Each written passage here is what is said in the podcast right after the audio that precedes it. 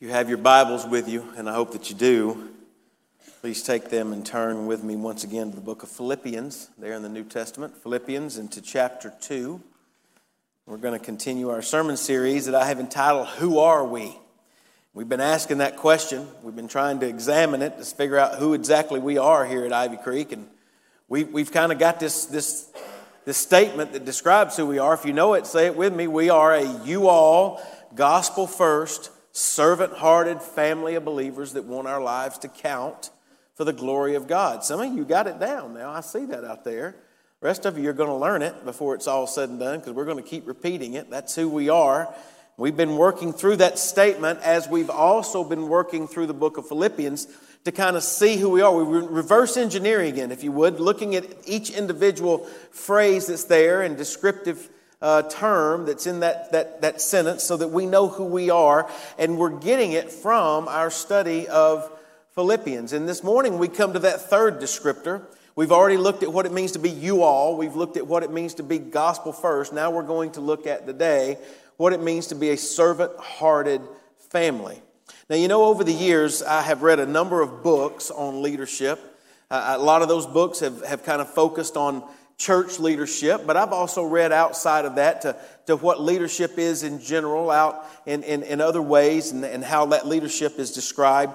And, and one of the things that I've noticed in, in reading through a bunch of leadership material through the years is that oftentimes that material tends to focus on the externals. It, it tends to have an emphasis on, on the things that a leader does. And, and it seems as though to me that a lot of leadership material stresses that a person can become a better leader simply by, by changing some things on the outside. Now, don't get me wrong, I, I, think that there are a lot of times when you know something's broken and it needs to be fixed, the thing to do is to go fix it. And if as a leader there's some, there's some uh, holes in your ability to, to, to lead, you need to make sure that those holes are filled quickly, and especially if they are things that affect other people in a negative way. But I've also wondered, though, if in some cases that there is an overemphasis on a leader's external actions that ultimately leaves the heart of a leader untouched. You see, the reason that I wonder about that is because of what I read in Scripture. In fact, I recognize that, that according to Scripture, the emphasis that we find as we read from, from Genesis to Revelation is that the emphasis that is placed upon not just leadership, but about living, living the, the godly life is one that, that addresses a person's heart before it addresses their actions. An example of that comes from the book of 1 Samuel in the Old Testament. In 1 Samuel, we, we read that, that God went to the prophet Samuel and said, I want you to go and anoint Israel's next king. But when you go to find him, I don't want you to do what most people do, and that is look at all the things that are on the outside, looking at all the things that he's done in his past, looking at all the things that, that, that would impress you. In fact, God said, That's not the way that I want you to go about discerning who the next leader of Israel is going to be. This is actually what I want you to do. According to 1 Samuel 16, verse 7, the Lord told him, The Lord does not see as a man sees, for man looks at the outward appearance, but the Lord looks at the heart. And so the scriptures go on to recall that, that the Lord chose David to be Israel's next king. And David was the youngest of his father's sons. David was the one who really didn't have a resume, much to look at at the moment.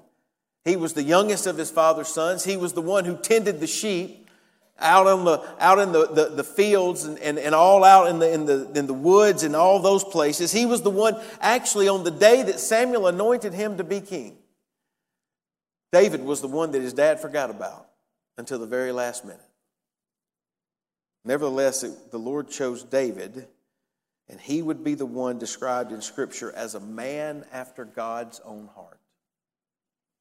Now, I believe that story impresses upon us the recognition that leadership does not begin with position, it does not begin with prestige, it does not begin with a place of power, nor does it begin primarily by assessing people's actions. Rather, to be the kind of leader that God uses, the kind of leader that is effective, well, I believe it all starts with the heart. As Ken Blanchard has written in his book entitled Lead Like Jesus, he says effective leadership starts on the inside. It's a heart issue. And I believe that the same can be said for Christians. The same can be said for every believer, every person who has placed their faith in Jesus Christ. In order for us to live an effective, productive, God honoring life, well, it all starts with the inside. It all starts and it begins with the heart. Certainly, we have already seen that as we have been working our way through the book of Philippians to this point. The Apostle Paul has been focusing on heart issues all along. He is He's told these Philippian believers things like this. He said that you need to be like-minded. You need to be uh, you need to have the same love. You need to be of one accord. You need to be of one mind with each other. And obviously what Paul is doing is he's turning their attention inward. He's having them focus on what I would call the motor that actually drives them to do the things that they are supposed to do. And, and sometimes scripture refers to that as the mind. Sometimes, as it is with David, it refers to it as the heart. But in either case, what it refers to is something that happens inside of us first that then works its way to how we live on the outside. And consequently, what we hear Paul instructing the Philippians in things like he did back in chapter 2, verses 3 and 4, he says that they are to do nothing out of selfish ambition, they're to do nothing out of conceit, but in lowliness of mind, they should esteem others better than themselves, and they should look out not only for their own interests, but for the interests of others. And what Paul's instruction indicates is that a godly attitude and a godly lifestyle is not self motivated. It's others motivated. It's a lifestyle that is motivated by heart that seeks the interests of others first. And to prove his point, Paul instructed those believers that they were to be like Christ. And that's where you get to in the middle part of this chapter. In fact, Paul tells them that they were to have the same mind that Christ had, who, though he was God and existed as God for all eternity past, didn't consider it robbery. He didn't consider that, that position of power that was rightfully his as something to be clutched and held on to at all costs. No, he gave that up, came to earth as a man, and died a cruel death on a Roman cross that he might serve us. You see, our interests were put ahead of his own. And he did that so that you and I might be saved from our sins and offered everlasting life. Now, Paul tells us that so that we can behold the beauty of the gospel. And listen, it is a beautiful picture of understanding who Jesus was prior to coming to earth and all that he went to in, in doing and, and, and accomplishing our salvation. It is a beautiful picture that brings and presents to us the gospel message. But in the context of Philippians 2, I want you to recognize that Paul is giving us this example so that he can tell us that we are to have the same mindset that Jesus had. We are to have a servant hearted focus. And this morning, what I want us to do is I want us to take some time to consider what it means to cultivate a servant's heart. So, to do that, I want us to begin reading where we left off last week in verse 18 and pick up in verse 19 and read down through the end of the chapter. So, begin reading with me there. Paul writes this But I trust in the Lord to send Timothy to you shortly that I also may be encouraged when I know your state, for I have no one like minded who will sincerely care for your state. For all seek their own, not the things which are of Christ Jesus. But you know his proven character, that as a son with his father, he served with me in the gospel. And therefore I hope to send him at once, as soon as I see how it goes with me. But I trust in the Lord that I myself shall also come shortly. Yet I considered it necessary to send to you Epaphroditus, my brother, fellow worker, and fellow soldier, but your messenger and the one who ministered to my need, since he was longing for you all and was distressed because you had heard that he was sick. For indeed he was sick, almost unto death, but God had mercy on him, and not only on him, but on me also, lest I should have sorrow upon sorrow. Therefore I sent him the more eagerly that when you see him again, you may rejoice, and I may be less sorrowful. Receive him, therefore, in the Lord with all gladness and hold such men in esteem, because for the work of Christ he came close to death, not regarding his life, to supply what was lacking in your service toward me. Brothers and sisters, this is the word of God for the people of God. Let's pray together. Lord Jesus, we thank you for this day, and we thank you for this opportunity that lies before us this morning to open your holy word and to be able to read it and examine it and then to apply it to our own lives. And that is a holy event. It's not something that we ought to take lightly. We ought to go into this moment reverently and expecting to hear from you. So we pray that your Holy Spirit would speak to us and drive out all the distractions that we bring into this place from what's happened the week before or what's happening this afternoon or what's happening in the week upcoming. For this short while that we have together, let us tune our hearts together as we hear from the Holy Spirit speak to us. I pray this in Christ's name. Amen. You know, I believe that all scripture, as Paul states in 2 Timothy 3:16, is inspired by God and it's profitable for doctrine and for reproof and for correction and instruction in righteousness. I believe that with all of my heart. But I will also say that I also recognize that not all Scripture is as inspiring to read as other parts of Scripture. And I think we have an example of that right in front of us. You get to the middle of chapter 2 of Philippians, and man, you're reading about how Jesus Christ came from heaven to earth and took on the form of a bondservant, but God has highly exalted him and given him a name which is above every name. That is some of the most beautiful inspiring passage of scriptures that you'll ever read. But then you come to the passage that I just read for you, the two paragraphs that I just read. And one, one uh, commentator that I read this week put it this way he said that after the theologically rich language prevalent in the first half of chapter 2, we might be surprised to suddenly encounter two paragraphs whose primary concern seems to be the travel plans of Paul and his co workers. Another commentator put it this way. He says that on, he says that, uh, on the surface, this passage looks like m- little more than a travel itinerary and a statement of diary plans. Totally inspired words, just not all that inspiring.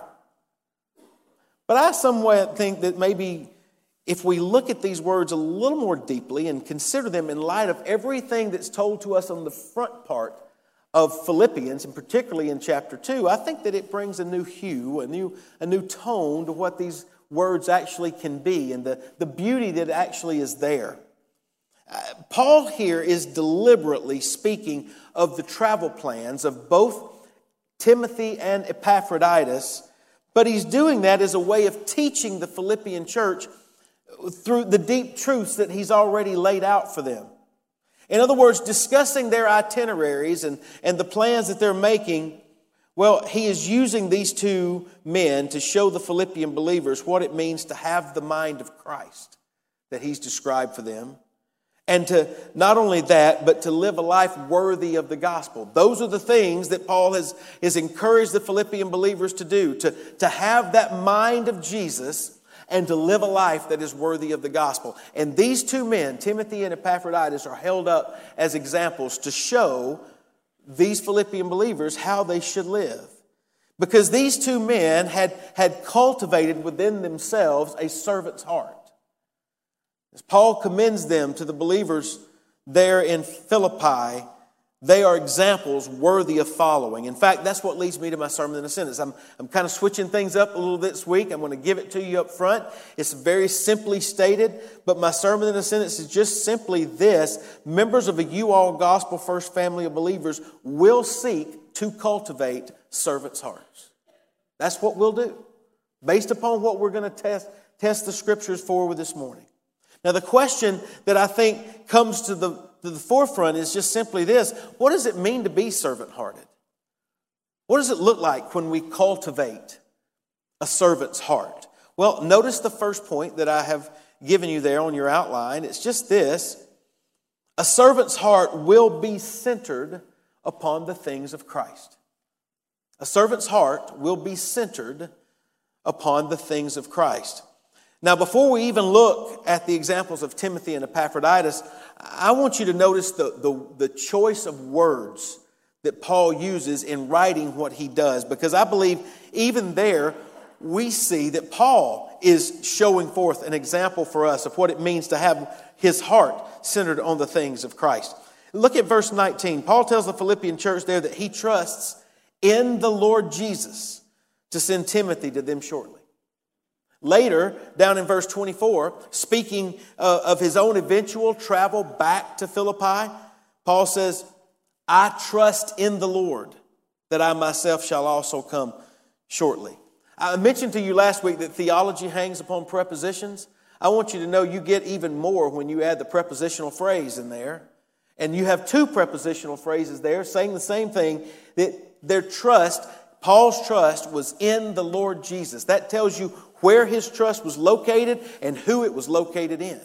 In the Lord Jesus. Paul's declaration in these two verses is significant because what he's saying is, look, I'm not trusting in myself. I'm not trusting in my own ingenuity. I'm not trusting in my ability to make good decisions. My trust is in the Lord Jesus, and I'm waiting on him to tell me exactly what I need to do. I'm trusting that he is going to reveal to me his will.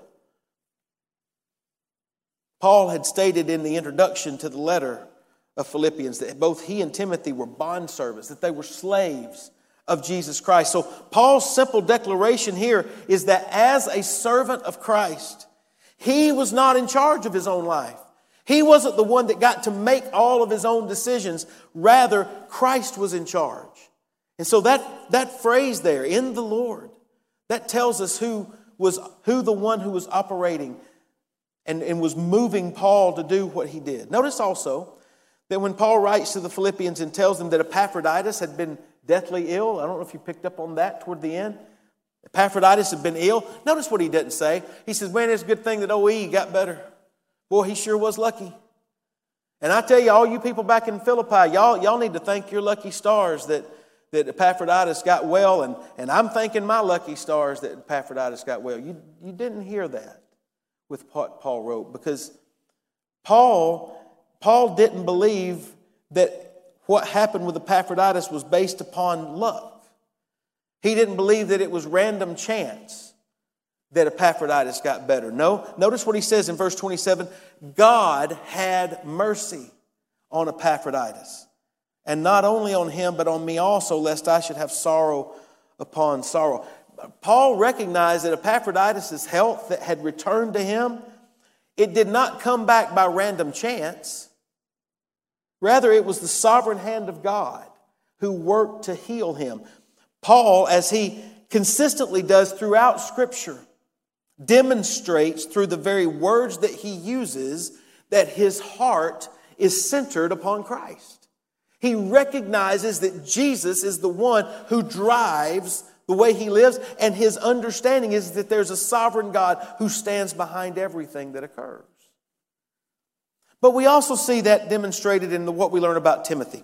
Notice in verse 21, Paul says that unlike many of the others who surrounded him, Timothy had a heart for the things which are of Christ Jesus.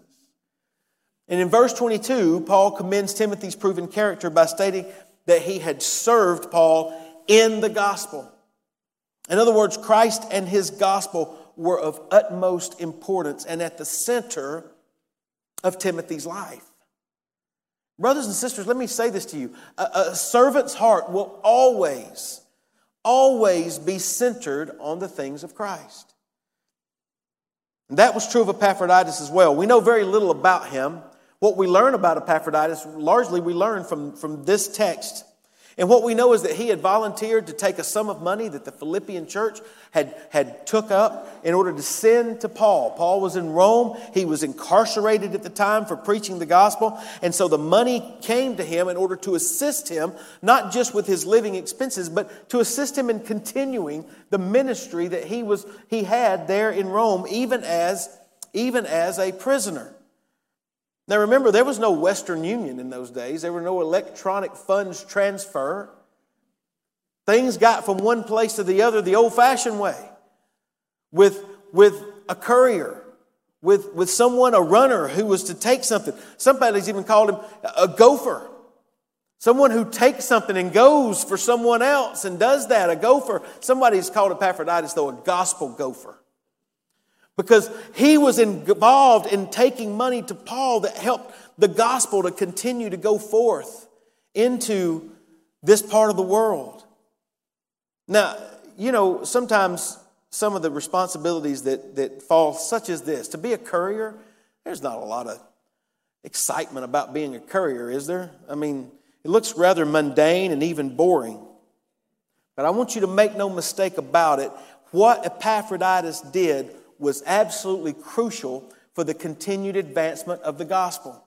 In fact, Paul, notice he just heaps praise upon praise upon Epaphroditus. In verse 25, he calls him my brother, my fellow worker, my fellow soldier. And then he says he is one who ministered to my need. Do not miss that.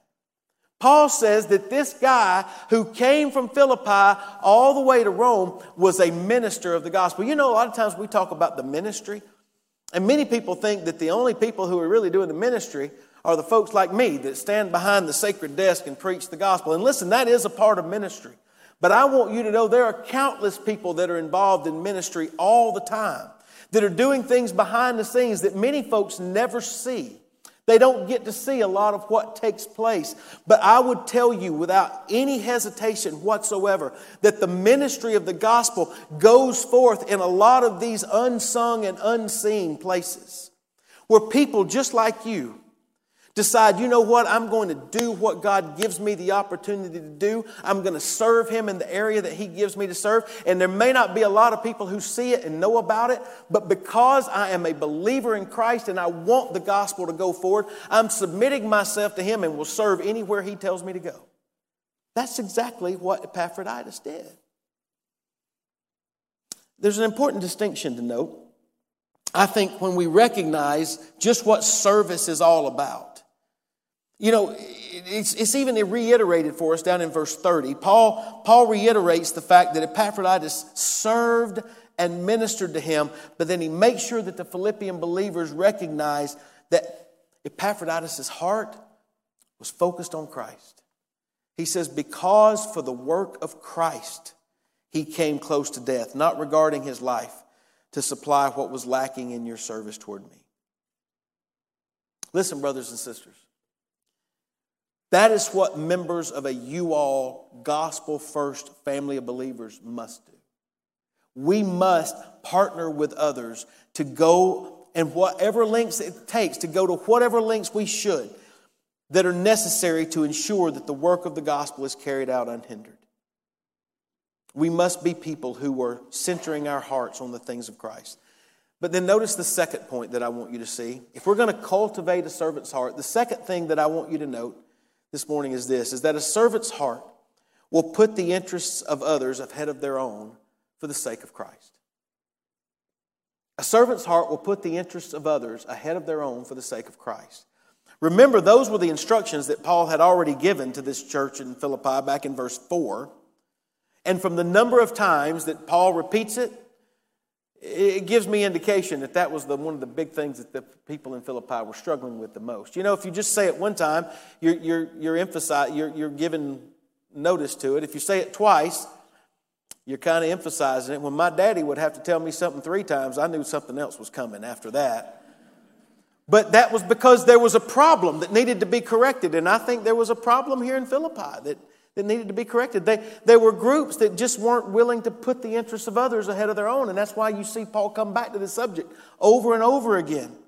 And so he's telling the here, look, let me show you Timothy and let me show you Epaphroditus because here's two examples that will show you how you ought to pattern your life. Here's two leaders that you ought to see how they lead and then you follow.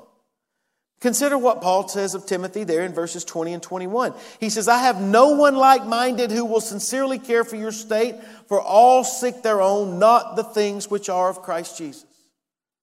In describing Timothy, Paul says that he genuinely cared about the welfare of the Philippians. In fact, that was the quality in Timothy that the church in Philippi needed not only to note, but to follow and to, and to model their own lives after. Unfortunately, it was a quality that not everybody had. In fact, Paul claims that everyone else sought their own interests. Everyone else was intent on putting themselves first. That's not the way of someone seeking to cultivate a servant's heart. A servant's heart, first and foremost, will be centered on Jesus, and then, and then when that happens, your interests will take a back seat to the interests of others. Verse 21 is, is, is vital because it shows how this works. Notice that it is Timothy's loving concern for the interests of Jesus that actually energizes. It's the motor that then begins him to show loving concern and interest toward others. what that means is that when you truly love Christ, you'll love his people, you'll love his church too. Sometimes I hear people say that they love Jesus, but they just don't care much for the church. Well, what I want you to know is based upon what we see here, Timothy's love for Christ actually manifested itself in a true love and a true concern for the church, for the body of believers that Jesus Christ gave his life in order to save. And I want you to know that is a pattern that repeats itself throughout the New Testament. You see it over and over and over again. When my heart is tuned to the one who saved me and loved me and gave himself for me, I will then also love and be in tune with those that are like me in that regard. Now, right about here, you may be thinking, but wait a minute, what about that, that statement that Paul makes there in verse 23, where he says that he'll send Timothy to them, but only after he sees what's going on with him first. Now, isn't that, isn't that Paul kind of putting his own interests ahead of the Philippian believers? Well, consider this Paul is in prison when he's writing this, and, and Timothy is there to serve him, yes. And yes, the, the Philippian believers would do well to have Timothy back among them so that he could instruct them directly and be able to minister to them directly. But also note this note that Paul is still not sure whether he's going to be released from prison or not. He, he believes he is, he thinks he's going to be released and he's going to go back to Philippi, but there still at this point remains the question as to whether that is actually going to occur. And so, as long as that question hung out there, Paul says, I'm going to keep him here with me. Because if my life is forfeit and if I am killed because of preaching the gospel, I will have Timothy here to continue on in the ministry that has begun here in Rome. It was a strategic move. It was not a selfish move on Paul's part. But notice what, notice what Paul did do. He says, I am going to send Epaphroditus to you. Now, it would have been just, if, if Paul was simply doing it from selfish motives, he could have kept Epaphroditus as well, but he didn't. He sent him back in order for him, for him to be able to minister to the church there. Paul, I believe, would have been ready to give up anything and all resources necessary in order to ensure that the gospel was advanced and that Jesus Christ was glorified.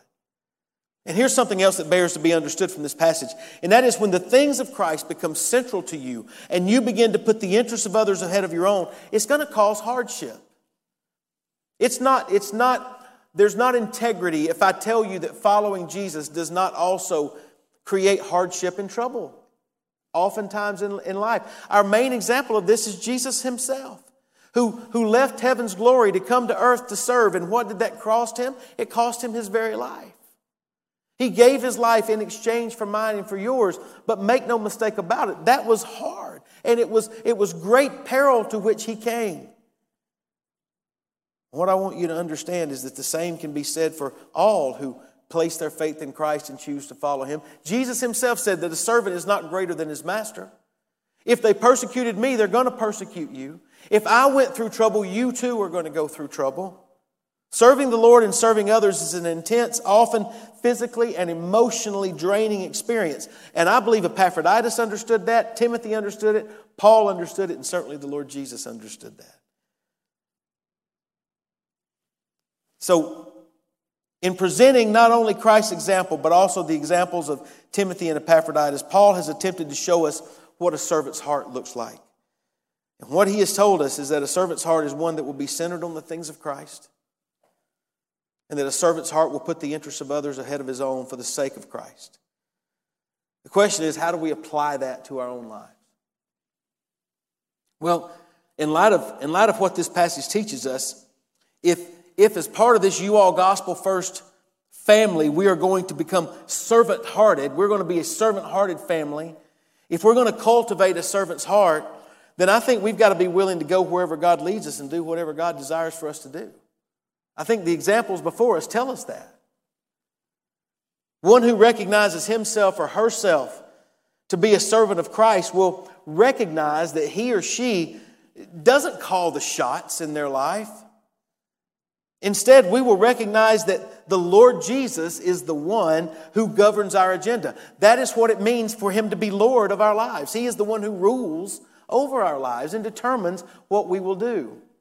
I once read the testimony of a man who recalled that as a teenager, he was hesitant to pray the prayer, Lord, send me wherever you want me to go. I'm willing to go wherever you send me. He was hesitant to pray that because he was afraid that God might actually do that and might actually send him to some place on the other side of the world to become a missionary. And he says, I didn't want to do that. And so I was afraid to pray it. But then, then it was the Holy Spirit that began to work him and said, But if, if I truly understand that God loves me, if I know that He loves me and that He sent His Son Jesus to die for me, and that because of that, then His love for me can never be diminished by, by anything that I do, and, and that if, if He desires to send me to some other place in some other part of the world to minister on His behalf, then I would be stupid. That was His words, not mine. But I think they're apropos. I would be stupid to stay here to serve only people that look like me. Brothers and sisters, a servant's heart will be willing to be sent anywhere and serve anyone, and it will also be willing to sacrifice anything. It will sacrifice the comforts of home. It'll sacrifice financial security. It'll sacrifice holiday plans. It'll sacrifice anything and everything for the sake of the gospel. You see, when Christ comes first and the interests of others jump to the forefront of your own, suddenly the things that you and I are so tempted to clutch and hold on to and hold dear to our lives will be sacrificed for the sake of Christ. The Apostle Paul said this of his own ministry in Acts 20, verse 24. He says, I do not count my life dear to myself in order that I may finish my race with joy in the ministry which I received from the Lord Jesus to testify to the gospel of the grace of God. I do not count my own life dear to myself. Cultivating a servant's heart will mean being willing to give up everything your desires your ambitions, your comforts, your time, your money, all so that you can fully and completely serve Christ. And I think it also means that you will love other people passionately. Paul loved the church passionately. He loved these people in Philippi with a tremendous passion. You can even see that from Timothy and from Epaphroditus.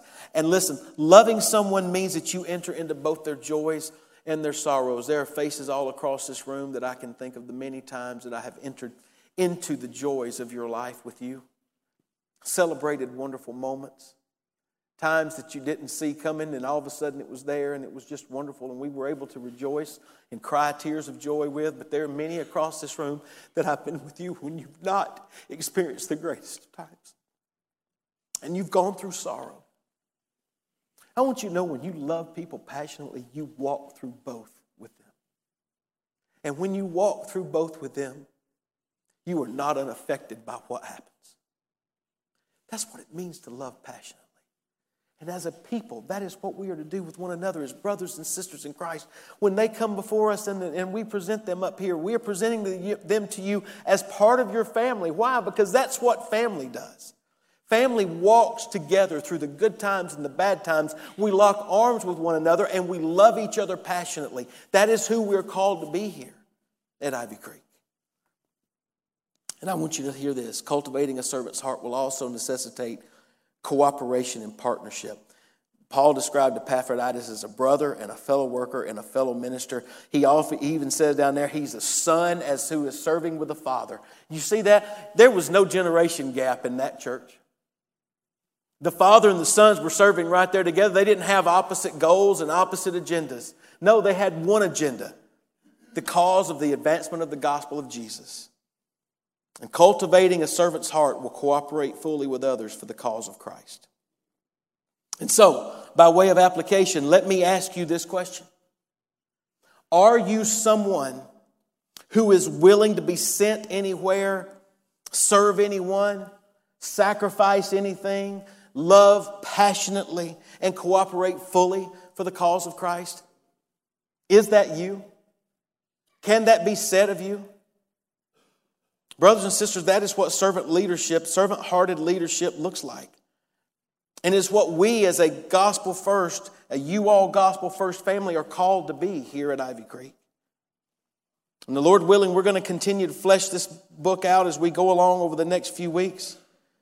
But here's the question that's before us today How are you doing with cultivating a servant's heart? In just a moment, we're going to have a time of invitation, and that invitation is, is going to be a time for you to not only ask yourself that question, but, but for you to make a commitment to put the things of Christ first in your life. To commit yourself wholly and completely to Him and to His service. For some of you, that may mean that for the very first time, you take a step of obedience by placing your faith and your trust in Jesus. The Bible tells us that all who will turn to God in repentance and faith in the Lord Jesus Christ will find mercy and they will experience grace and the gift of eternal life.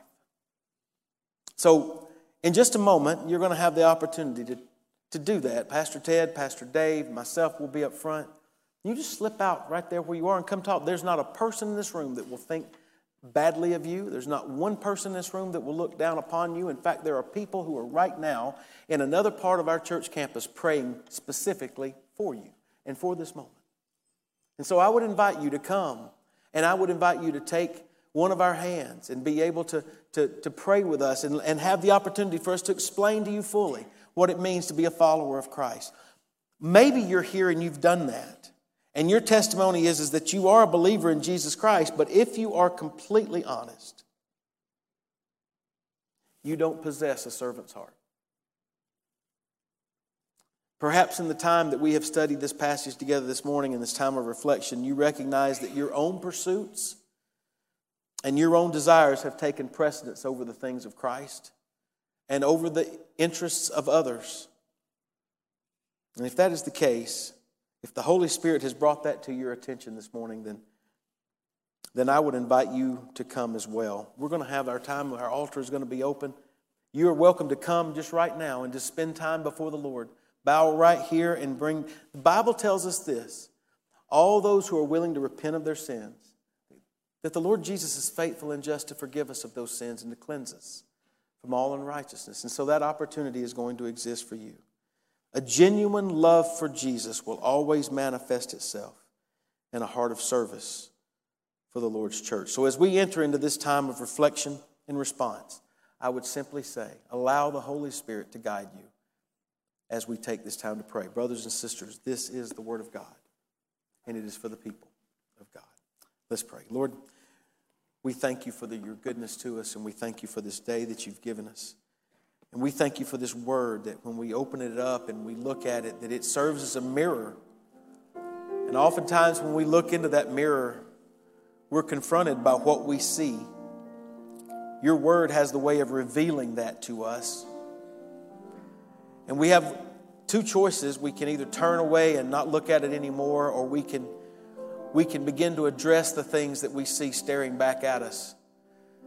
And you're a God that has always said, You will never turn us away when we come to you humbly and ask for your, for your help and for your forgiveness. And so I pray that we as a people this morning would stare into that which you have revealed to us and not turn away, but turn to you and to give our hearts completely and wholly to you.